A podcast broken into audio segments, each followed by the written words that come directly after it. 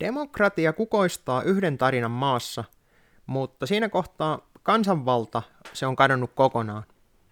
Kansanvalta vaatii niin sanan kuin mielipiteen vapautta ja semmoisen lehdistön, joka antaa kaikkien mielipiteiden levitä vapaasti ja antaa alustan kaikille mielipiteille levitä kaiken kansan kuultavaksi.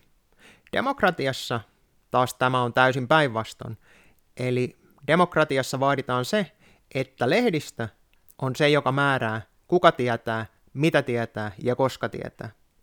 Kansanvallassa tarvitaan lait, jotka suojaa yksilöä siltä kollektiivilta, kun taas demokratiassa tarvitaan lait, jotka suojaa kollektiivia, eli sitä demokratiaa yksilöltä. Kokoontumisvapaus on yksi tällainen kohta siinä laissa, mikä määrittää sen, että kummasta ollaan puhumassa. Kokoontumisvapautta se on pakollinen osa kansanvaltaa, kun taas demokratiassa sitä pitää rajoittaa, koska eihän ihmiset saa vapaasti kokoontua tai olla yhdessä jotain tiettyä mieltä. Kansanvaltaan tarvitaan julkinen tila, jossa voidaan sitten näitä mielipiteenvapautta ja sananvapautta vapaasti käyttää. Käytännössähän tällaista ei ole missään kohtaa ihmisen tunnetun historian mukaan edes tapahtunut, että on ollut olemassa jossain sellainen julkinen tila, jossa kansa saisi vapaasti kertoa niitä omia mielipiteitään kaiken kansan kuultavaksi.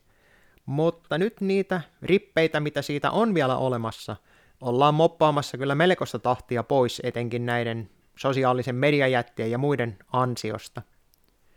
Tarkasti tuota rajattu, määritetty ja hihnassa oleva oppositio on kuitenkin tässä koko sirkuksessa ehkä se tärkein osa. Eli ei niinkään siinä kansanvallassa, vaan kansanvallan illuusiossa, mikä on se tärkein osa koko demokraattisessa järjestelmässä. Eli kansalle kerrotaan se, että kansa on vallassa, ja tämä illuusio on se, mikä pitää tämän demokraattisen järjestelmän kasassa.